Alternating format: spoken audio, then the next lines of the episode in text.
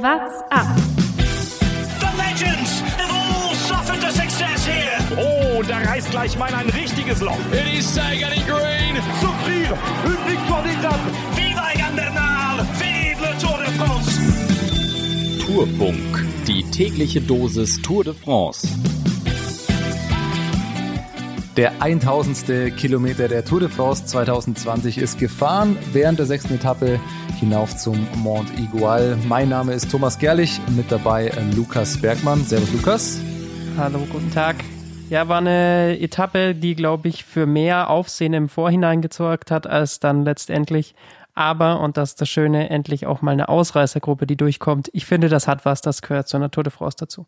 Es war quasi wie früher. Es gibt eine Ausreißergruppe, Ineos kontrolliert das Tempo, Radsport, wie man ihn die letzten Jahre dann doch eigentlich immer kennt. Am Ende gewinnt Alexei Luzenko. Bevor wir die Etappe aufrollen, schauen wir aber doch mal, wo denn heute gefahren wurde. Es ging zum äh, Mont Igual hinauf in die Cevennen und ähm, da wird nicht nur Rad gefahren, Lukas. Der Blick übers Lenkerband. Die Cevennen sind nicht nur ein beliebtes Ausflugsziel für Radsportler, sondern auch für Wanderfreunde. Eine ganz besondere Wanderung erlebte 1879 der Autor Robert Louis Stevenson, bekannt durch Romane wie Die Schatzinsel. Er mietete sich die Lasteselin Modestine und legte mit ihr 220 Kilometer in zwölf Tagen durch die Cevennen zurück. Die Reisegeschichte mit dem störrischen Tier schrieb er im Buch Travels with a Donkey in the Cevennes nieder. Noch heute eifern ihm einige Wanderfreunde auf den sogenannten Louis Stevenson Weg hinterher. Ein Tier für das waschechte Esel-Tracking kann man sich selbstverständlich auch heute noch mieten. Thomas, wäre das was für dich mit so einem Esel? Wahnsinn. Eine eher andere Frage. Die störrische Eselin, wer ist das im Peloton? Hm. Das ist tatsächlich äh, eine gute Frage. Gianni Moscon ist nicht dabei. Gianni Moscon wäre eine sehr gute störrische Eselin, das gefällt mir. Aber das wäre nochmal ein Vorschlag, nicht nur die rote Startnummer für den kämpferischsten Fahrer zu geben, sondern auch mal irgendwie so einen Esel hinten drauf für den störrischsten Fahrer, der einfach gar keinen Bock hat und, und nur lahmlegt alles.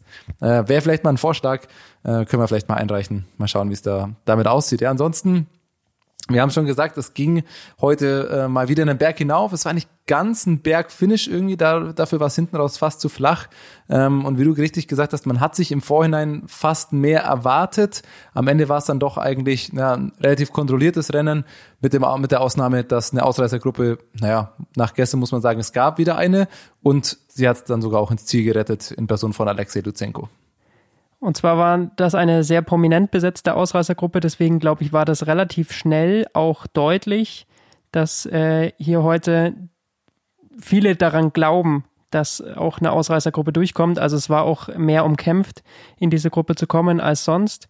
Äh, am Ende waren es Jesus Herrada, der in sehr, sehr guter Form ist, gerade aus dem Team Kofidis, der mit drin war, Niklas Roach vom Team Sunweb, Remy Cavagna von De Koenig, Greg van Avermaet von Team CCC, Nielsen Paulus von Education First, Edward Boasson Hagen von NTT, Daniel Oss von Bora Hansgrohe und eben der angesprochene Alexei Luzenko, der dann am Ende für Astana diesen Sieg geholt hat äh, bei diesem Rennen. Und also im Endeffekt sind es alles äh, Namen, glaube ich, die man schon mal in Zusammenhang mit Rennsiegen gehört hat. Und deswegen war das einfach äh, sehr, sehr klar, dass diese Gruppe schwer sein wird einzuholen und das Feld hat auch nicht wirklich Anstalten gemacht. Absolut. Die, die einzigen überraschenden Namen fand ich da eigentlich echt Borsenhagen und äh, Daniel Ostrin, weil, naja, da fand ich es von Anfang an relativ utopisch, dass die da bergauf eine Chance haben, mit den anderen mitzukommen. Die haben dann auch als, als erste abreißen lassen. Ansonsten haben die anderen da vorne die ein oder andere Attacke dann doch noch gesetzt und dann wurde es so ein bisschen zum Ausscheidungsfahren und Luzenko hat dann, ja, doch deutlich hinten raus gewonnen. Ich glaube, am Ende war es fast eine Minute, ähm, die er dann auf Herrada hatte, der sichtlich gekämpft hat. Also ich glaube, der hat heute von allen Fahrern mit am meisten gelitten. Herrada hat gelitten, ja. Im Endeffekt ähm, war es ein ziemliches Battle am letzten Berg äh, zwischen der Ausreißergruppe, was mir sehr, sehr gut gefallen hat. Ich hätte zum Beispiel Greg von Avermaet nicht so stark eingeschätzt und dann Herrada äh, stärker. Der war dann erst hinter von Avermaet und ist dann wieder rangefahren über diesen über diesen Berg drüber. Luzenko hat das von vorne so souverän gemacht. Ich glaube, da war irgendwie selten Zweifel ähm, nach der Hälfte des Anstiegs, dass der dieses Ding heute gewinnen wird. Ähm, ganz einfach, weil man auch weiß von ihm, dass er auf diesem Weg, der dann vom Anstieg bis zum Ziel noch gefahren werden musste, bis zum Mondigual, dass der einfach sehr flach ist. Ähm, der hatte ja nur 4% oder sowas im Schnitt. Und man weiß einfach, dass Luzenko auch einer dieser Wattmaschinen ist, die auf so einem Terrain sehr, sehr gut äh, Watt treten können. Und dass da Herr Rader nicht mehr rankommt, war eigentlich relativ äh, schnell klar. Dann ist er ein bisschen verhungert dahinter. Aber äh, war natürlich trotzdem stark äh, zu sehen, was er, wie er gekämpft hat. Am Ende Greg von Avermaet dann Dritter, Dritter. Der hat sich im Finish dann noch einen kleinen Sprint mit Paulus geliefert, wobei der auch nicht ganz mitgesprintet ist. Äh, als Greg von Avermaet angetreten hat, hatte das schnell eingesehen. Und dann hat man eigentlich die ganze Zeit noch gehofft, passiert im Feld, das doch noch relativ groß war in den Berg da hinein, passiert da noch was, attackiert da irgendwer. Und eigentlich war es dann schon relativ früh fast zu erwarten, dass da nichts mehr passiert. Und es liegt bisschen an dem Etappenprofil, was ich ähm, auch gestern, als ich es mir angeschaut habe, nicht ganz verstanden habe, weil man hat da diesen Berg der ersten Kategorie, der da auch wirklich den Col de la Lucette, der wirklich auch steil ist, enge Straßen, da gibt's auch, äh, glaube ich, 12, 13 Prozent Wände waren da drin. Da wäre richtig was gegangen. Und dann ging es danach nochmal leicht bergab und dann nur noch eben die letzten Kilometer mit so einer 3, 4 Halbgarnsteigung, was zu schwer ist für die meisten, aber zu leicht halt doch, um da wirklich eine Attacke zu setzen, weil die bei so einem großen Feld einfach zu einfach wieder zugefahren wird. Ja, Pinot hat es danach auch im Interview in dem O-Ton äh, gesagt, es war noch zu weit weg, die Bergankunft auf dem Col de la Lucette vom äh, tatsächlichen Ziel. Man hat auch eben gesehen danach, wie lang sich das einfach zieht und gerade auf so einem Stück von vier Prozent oder sowas können einfach Leute, die, die im Feld fahren, nochmal deutlich mehr Tempo machen. Ähm, da ist der Windschatten einfach noch relativ hoch bei dem Tempo, das da gefahren werden kann. Und deswegen ist es da eben utopisch, da auszureisen. Wenn das jetzt danach eine Abfahrt oder sowas gibt, ist das was anderes. Aber gerade auf so einem ja, leicht ansteigenden Flachstück oder sowas ist es einfach super schwierig. Und da sieht man, da können die Tourplaner noch so schöne äh, und schwierige Routen planen und äh, schöne Berge äh, letztendlich einbauen. Im Endeffekt entscheidet das Feld am Ende, wer, wann sie angreifen, wann sie, wann sie attackieren wollen. Und da waren sich heute eigentlich alle einig, dass das heute noch, noch keinen Sinn macht. Und ich glaube, die schielen alle auf Samstag und Sonntag, ähm, weil da ist es dann eben genauso, dass es nach der letzten Bergwertung nur noch eine Abfahrt gibt. Und da glaube ich, ist einfach die größere Chance für die Gesamtklassementfahrer. Deswegen haben die es heute alle noch nicht probiert.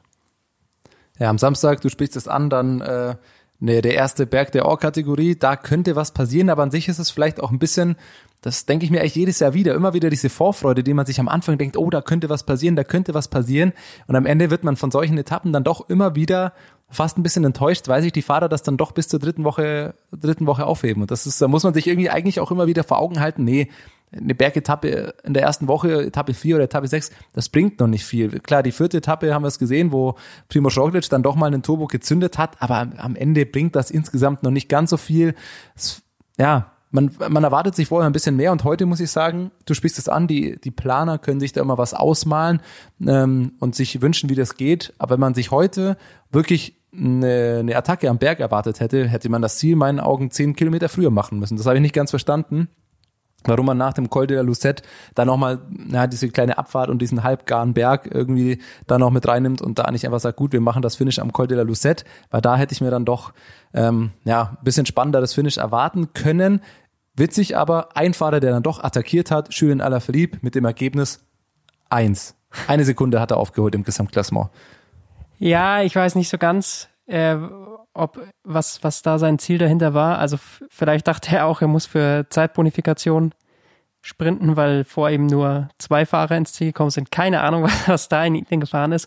Oder er wollte einfach äh, nach gestern einfach so ein bisschen Wut rauslassen. Kann auch sein ich weiß es nicht, was da, was da in ihn gefahren ist. Der, also manchmal äh, sitzt der Mann, glaube ich, einfach auf, auf heißen Kohlen und muss einfach ein bisschen Laktat noch in seine Beine reintreten. Ich, Eine kleine Laktatdusche zum Schluss muss dann immer noch sein. Äh, apropos Dusche, das finde ich ganz witzig. Ich habe gerade eben noch die Story von Maximilian Schachmann gesehen, aus dem Auto raus der fand es, glaube ich, nicht ganz so toll, dass es da diese engen Straßen im Berg rauf ging, wie sie schön im Fernsehen angepriesen wurden. Für die Fahrer bedeutet das nämlich, ganz, ganz lange mit dem Auto da runter zu fahren, was ewig braucht. Schachmann meinte zwei Stunden Fahrt äh, bis zum Hotel, bis sie ankommen und momentan steht das Auto komplett im Stau da oben. Also die Fahrer werden wahrscheinlich ja nicht vor 20 Uhr irgendwie mal im Hotel sein, bis dann Gut, duschen tun sie vielleicht im Teambus schon, aber bis da mal vernünftig gegessen wird und alles, merkt man wieder, dass das Leben als Radprofi nicht ganz das Lotterleben, ähm, das man sich vielleicht manchmal, manchmal denken könnte. Tatsächlich äh, sehr lustig, weil heute haben sie natürlich äh, extra Gas gegeben, nachdem sie gestern so extrem gebummelt sind. Heute, glaube ich, war es eine Dreiviertelstunde äh, schneller, als man sie eigentlich hätte im Ziel erwartet und dann war die Etappe schon weit vor 17 Uhr aus. Die ARD hat sogar ihre Sendung vorverlegt, weil sie irgendwann gemerkt haben, oh oh, die geht gar nicht so lang, äh, wo wir einsteigen wollen. Und ähm, Trotzdem so lange kann auch Michael Antwerpes dann nicht die, die Zeit füllen, bis dann irgendwie die nächste Sendung geht. Nee. Und eine Dreiviertelstunde Michael Antwerpes Show wollten sie dann wohl auch nicht zeigen. Äh, aber du sprichst es an, ja, das habe ich mir auch schon gedacht. Dieses Hin und Her, diese eine Etappe, wo brutal gebummelt wird und dann das Tempo wieder höher ist, äh, das, das ist jetzt echt auffällig diese Woche. Wir hatten die vierte Etappe, die so schnell war. Davor die dritte Etappe, eher langsames Tempo. Gestern unfassbar gebummelt. André Greipel, der auf Twitter geschrieben hat, 98er Durchschnittspuls. Das heißt, sie wirklich fast einschlafen. Heute wieder schnelles Tempo.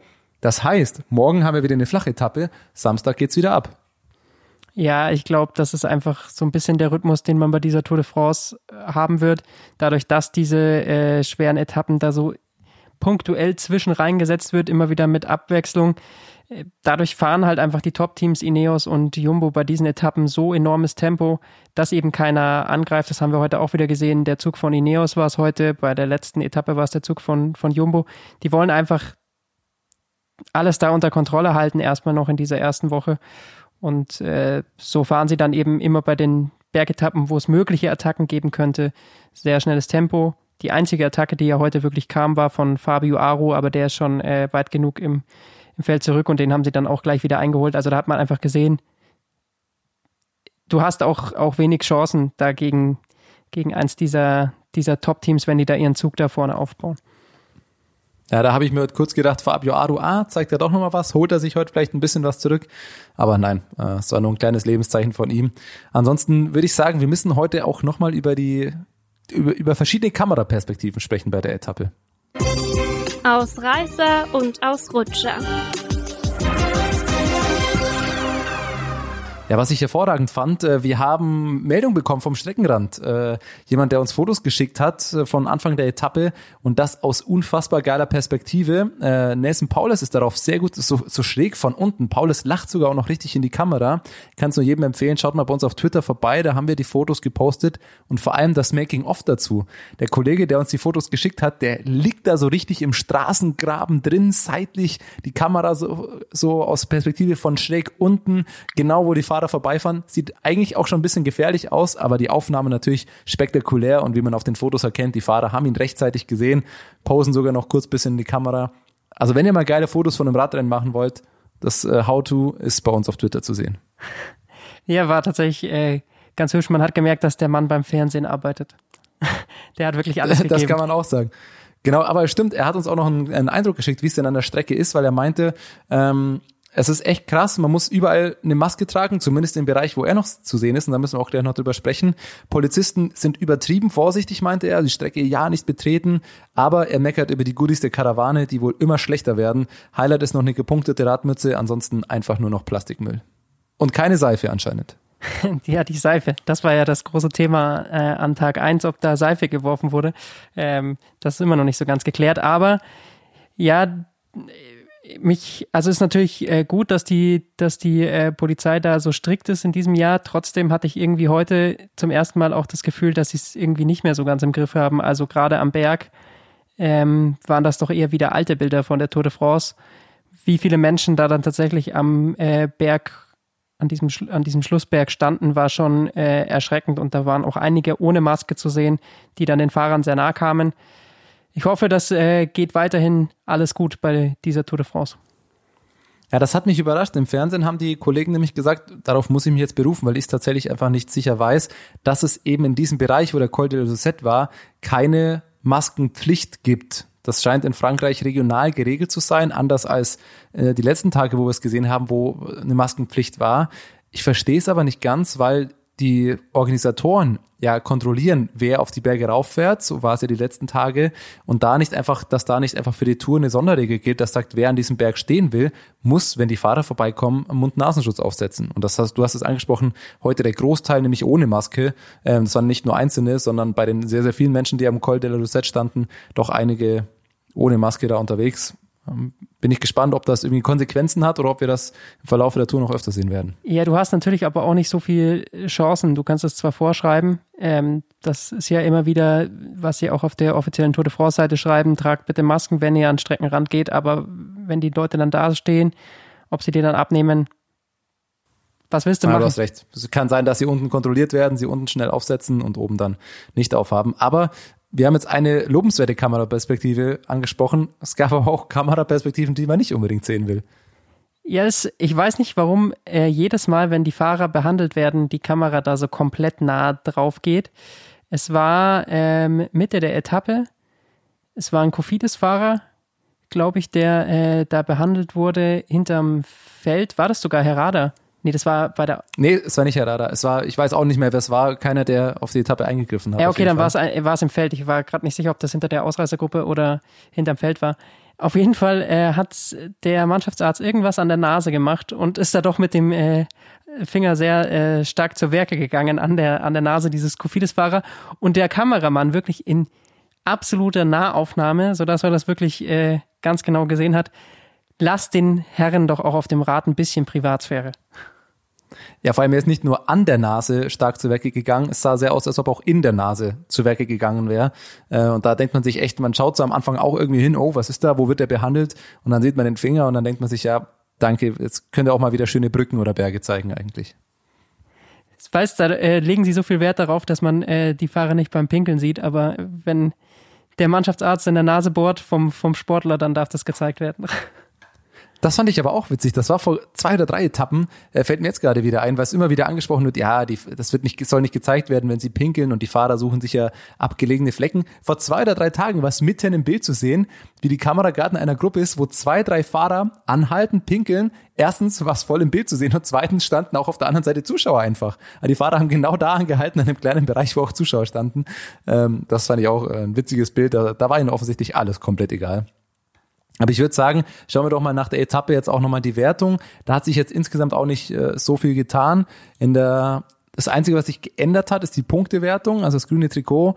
Ähm, insofern, dass Sam Bennett äh, seinen Vorsprung nochmal ein bisschen ausgebaut hat, weil der bei dem Zwischensprint, ähm, den Zwischensprint hat er sich heute dann geholt aus dem Feld raus, nee, beziehungsweise er hat ihn sich nicht geholt, aber er hat äh, zumindest sechs Punkte gesammelt und war da deutlich vor Sagern, da den Vorsprung also ein bisschen ausgebaut. Ansonsten bleibt alles beim selben. Im Gesamtklassement, Adam Yates bleibt im gelben Trikot, Julien Alaphilippe hat eine Sekunde aufgeholt. Äh, insofern, ja, hat jetzt nur noch 15 Sekunden Rückstand. Das äh, macht jetzt auch nicht viel aus. Bergtrikot bleibt auch bei Cosnefroy. Äh, ja, Pogacar behält das weiße Trikot. Es bleibt alles beim Alten äh, und die äh, rote Rückennummer hat sich heute Niklas Roach abgeholt, einfach aus dem Grund, dass er diese acht Mann Ausreißergruppe ja, initiiert hat. Er ist als erster rausgefahren, ansonsten weiß ich nicht, warum er die genau bekommen hat. Man hätte sie jedem anderen aus der Gruppe auch geben können. Die haben zusammengearbeitet, da ist jetzt keiner herausgestochen. Äh, wahrscheinlich dann wirklich einfach Roach, der als erster weggefahren ist. Zum grünen Trikot vielleicht ganz kurz, weil das tatsächlich doch äh, jetzt mit die größte Überraschung ist, dass es äh, bisher dann doch so knapp ist. Also Sagan scheint mir in diesen Sprintfinishes nicht genügend Power zu haben.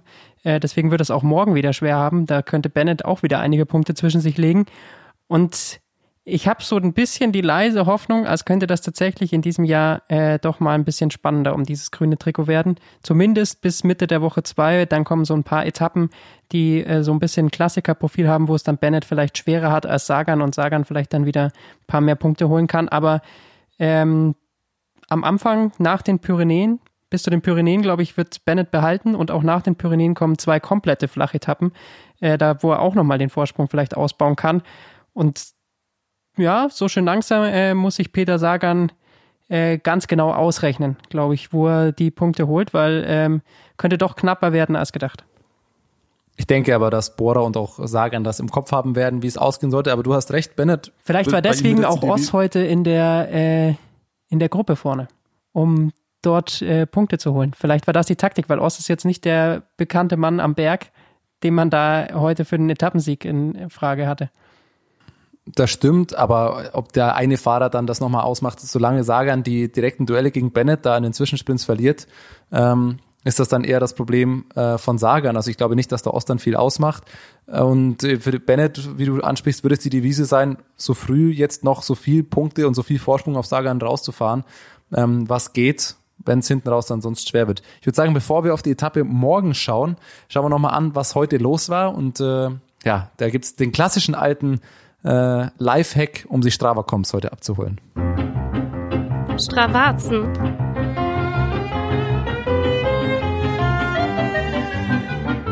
Genau, ich habe nämlich in der Strava-Analyse mal geschaut, ähm, vor allem die Bergwertung am Col de la Lucette, das waren ja dann doch äh, insgesamt ja, 660 Höhenmeter, Berg der ersten Kategorie, durchschnittliche Steigung 8 Prozent.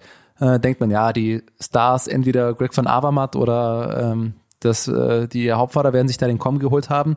Aber mit 30 Sekunden Vorsprung auf, der, auf alle Fahrer, die man jetzt vielleicht denken sollte. Wer hat den Komm geholt, weißt du's? Nee, sag, haus raus.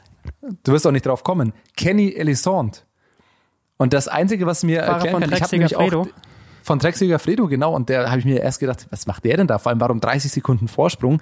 Aber wahrscheinlich hat der kurz vorm Berg nochmal irgendeinen Defekt gehabt und sonst musste das wieder zufahren. Und da, das ist der alte Lifehack, auch für jeden Hobbyfahrer, wenn ihr in einer Gruppe einen Berg fahrt und euch den Komm holen wollt, immer als letzter reinfahren und dann mit allen anderen gleichzeitig oben ankommen, dann hat man nämlich immer die schnellste Zeit. Kelly Elisond hat das direkt mit einer halben Minute heute gemacht, stark. Aber klar, so holt man sich Strava-Coms äh, und so kann das vielleicht auch nur der ein oder andere Hobbyfahrer. So mache ich das nämlich auch immer. Wenn man in den Bergen fährt, immer am Anfang mal hinten reinfahren und dann hinten raus nochmal Gas geben. So springt vielleicht dann doch irgendwann mal noch ein Komm raus. Und Kelly Elisond hat sich da heute ganz nebenbei noch eine Krone abgeholt. Vielleicht, äh, Anne Pogacar hat dann im Berg drin, glaube ich, einen Defekt gehabt. Vielleicht hat der sich dann am Schlussding nochmal Ja, genau. was geholt. Der ist ja dann auch, musste auch wieder ranfahren, aber er ist dann auch gleichzeitig mit dem, mit dem Feld angekommen. Äh, bevor wir noch äh, auf die Etappe morgen gucken, eine Frage, die wir noch reinbekommen haben. Wir beantworten ja euch immer gerne Fragen. Schickt sie uns gerne auf Twitter unter WhatsApp-Podcast oder auf Instagram unter Watz-ab. Und eine Frage kommt heute vom F95 Fortunisten, der ist auf jeden Fall Düsseldorf-Fan, so wie man das seinem Bild entnehmen kann. Und die zielt auf die Frage, ob Buchmann zu wenig Helfer hat. Denn das hat man heute auch wieder gesehen. Die anderen Teams, die für die Gesamtwertung in Frage kommen, hatten wie Ineos und Jumbo noch deutlich mehr Fahrer dabei. Buchmann war schon wieder mit Maximilian Schachmann alleine. Thomas, wir haben vor der Tour gesagt, eigentlich hat Buchmann so viele Helfer wie noch nie mit dabei. Es ist perfekt auf ihn ausgerichtet.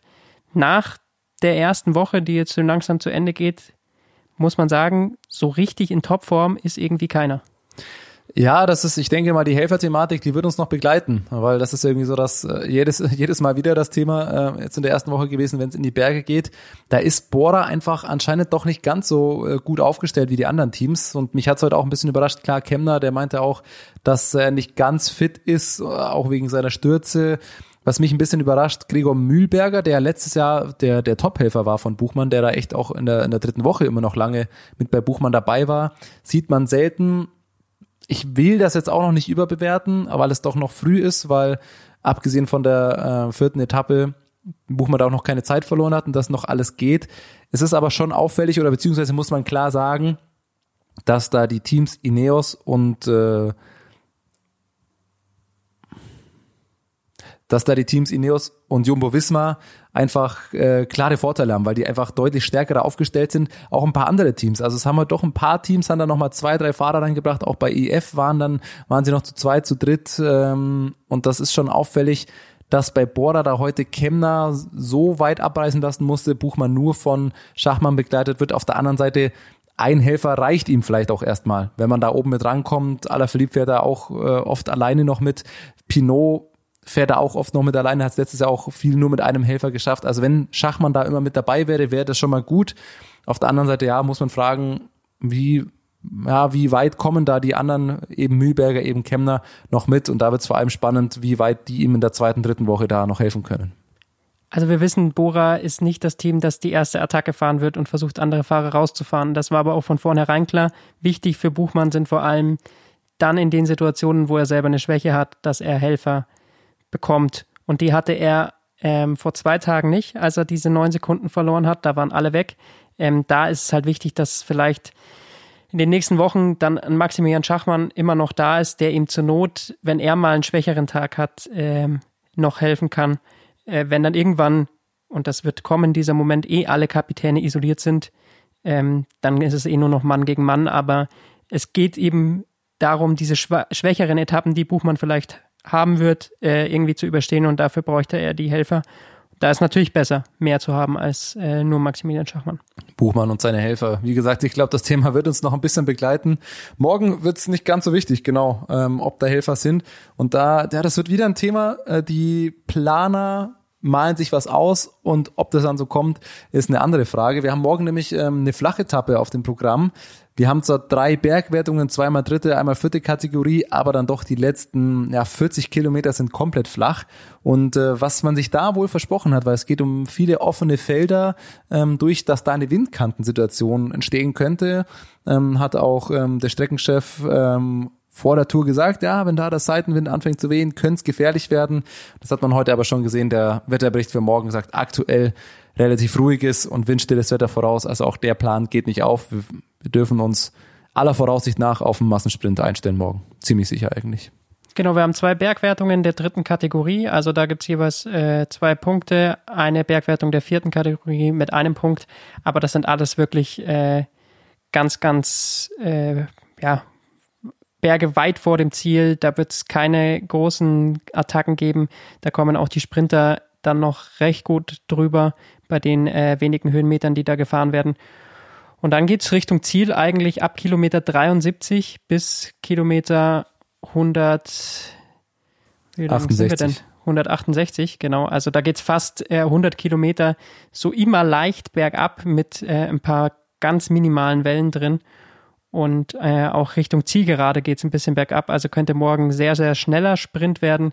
Von dem her glaube ich, Caleb Youn, Vor allem keine Sam erfolgreiche Bennett, Ausreißergruppe. Der, das glaube ich sowieso nicht. Da, dazu sind also da wird morgen sehr, sehr wenig Chance sein, ja. da einen Ausreißversuch durchzukommen. Allein schon, weil Quickstep noch keinen Sprintsieg hat. Ähm, da wird auf jeden Fall Quickstep wieder äh, Declerc, Cavagna, Askren vorne hinspannen. Die werden auf jeden Fall. Ich kann mir auch Bennett vorstellen, ja. Die Ausreißer versuchen Frage, einzuholen ist die Frage, Kees Bohl zweimal zweite Plätze geholt, ob er vielleicht dann doch mal, ähm, beziehungsweise ich glaube einmal war er Dritter, ja. Aber ob Sunweb, äh, die jetzt dreimal so knapp am Erfolg vorbei sind, vielleicht da morgen eine Chance haben. Ansonsten Bennett sicher eine, eine Ansage. Sagan wird sich wahrscheinlich seinen klassischen dritten bis sechsten Platz da irgendwie holen. In der Endschnelligkeit fehlt es ihm, aber wird sicherlich wieder vorne, vorne auf jeden Fall wieder mit dabei sein. Nizolo vielleicht. Und ich bin gespannt, ob sicherlich kein Mann für die Top 3, aber äh, André Greipel hat verlauten lassen, dass sein Knie langsam besser wird, dass es ihm besser geht. Wenn er mal bei einer Etappe angreifen will und mal richtig in den Sprint reinhalten will, dann wäre das sicherlich morgen eine Etappe. Ja, das Problem ist, dass die natürlich bei Israel auch noch Hugo Hofstetter haben, der äh, sehr gut aussah, schon Platz 4 geholt hat. Ich glaube, der muss eher für den anfahren. Caleb Youn ist natürlich äh, immer noch äh, ein ganz heißer Tipp. Er hat zwar nicht mehr den Sprintzug, hat natürlich aber auch trotzdem diese eine Etappe fast im Alleingang gewonnen und äh, morgen wird es nicht ganz so schwer wie bei der letzten Sprintankunft äh, vor Ziel. Also wie gesagt, es geht eher bergab. Da ist dann auch äh, bisschen einfacher. Also ich glaube nicht, dass Wout van Aert zum Beispiel seinen Sieg da wiederholen kann, weil dann dafür die Top-Sprinter zu ausgeruht in diese Schluss, ähm, in diese, den Schlusskilometer gehen. Aber auch Wout van Aert, wenn er mit dabei ist, ist ein ganz heißer Tipp. Der Mann kann sowieso alles. Definitiv. Wir schauen es uns an morgen und dann freuen wir uns dann eigentlich auch schon auf den Samstag, wenn zweimal Kategorie erste, erste Kategorie Berge und die Org-Kategorie drankommt. Vielleicht erwartet uns da dann wieder ein Feuerwerk am Samstag. Das soll es für heute gewesen sein, die sechste Etappe der diesjährigen Tour de France. Bis morgen und schönen Abend oder schönen Vormittag, wann auch immer ihr diese Folge hört. What's up? Der Radsport-Podcast.